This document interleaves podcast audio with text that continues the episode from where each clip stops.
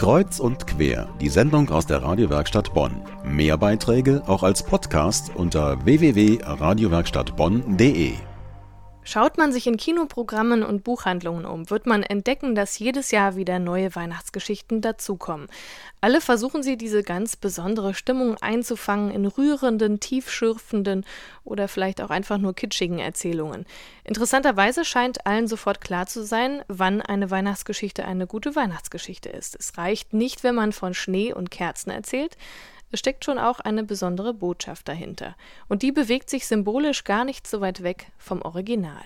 Es ging aber auch Josef von Galiläa aus der Stadt Nazareth hinauf nach Judäa in Davids Stadt, welche Bethlehem heißt, um sich einschreiben zu lassen mit Maria, seiner verlobten Frau, welche schwanger war. Worte aus dem Kindheitsevangelium des Lukas. Seine Geschichte ist den meisten noch präsent. Weihnachtsgeschichte, Bibel, Bethlehem. Das Christkind, Geburt, unbefleckte Empfängnis. Ja, Maria, Josef, Krippe, drei Könige und so weiter. Also es war eine Volkszählung und Josef und Maria mussten unterwegs sein und haben aber kein Hotel mehr gefunden, haben deswegen in der Krippe dann übernachtet und dann ist Jesus da geboren worden. Professor Manfred Becker-Huberti ist Brauchtumsforscher und meint, diese Geschichte hat sich so lange bewahrt, weil sie für einen ganzen Kulturkreis sinnstiftend ist. Sinn ist nicht nur das, was ich heute habe und tue, also mein Verstand, sondern zu Sinn gehört auch das, was ich memoriere und erinnere.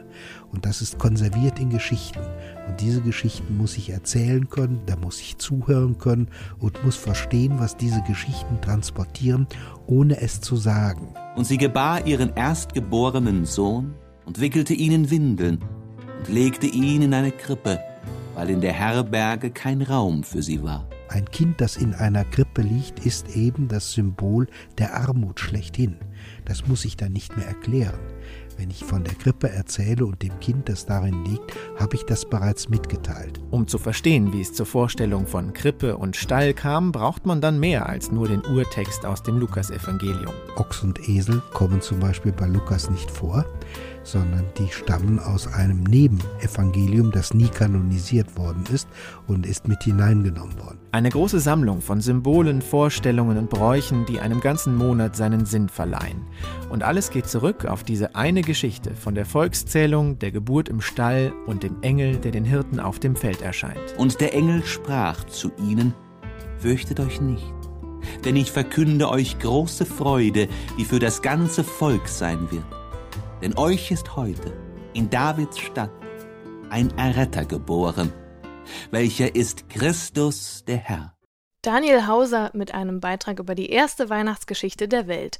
Falls Sie sich im Nachhinein noch fragen, warum hat es mich gestern Abend eigentlich in die Kirche gezogen, das war der Grund.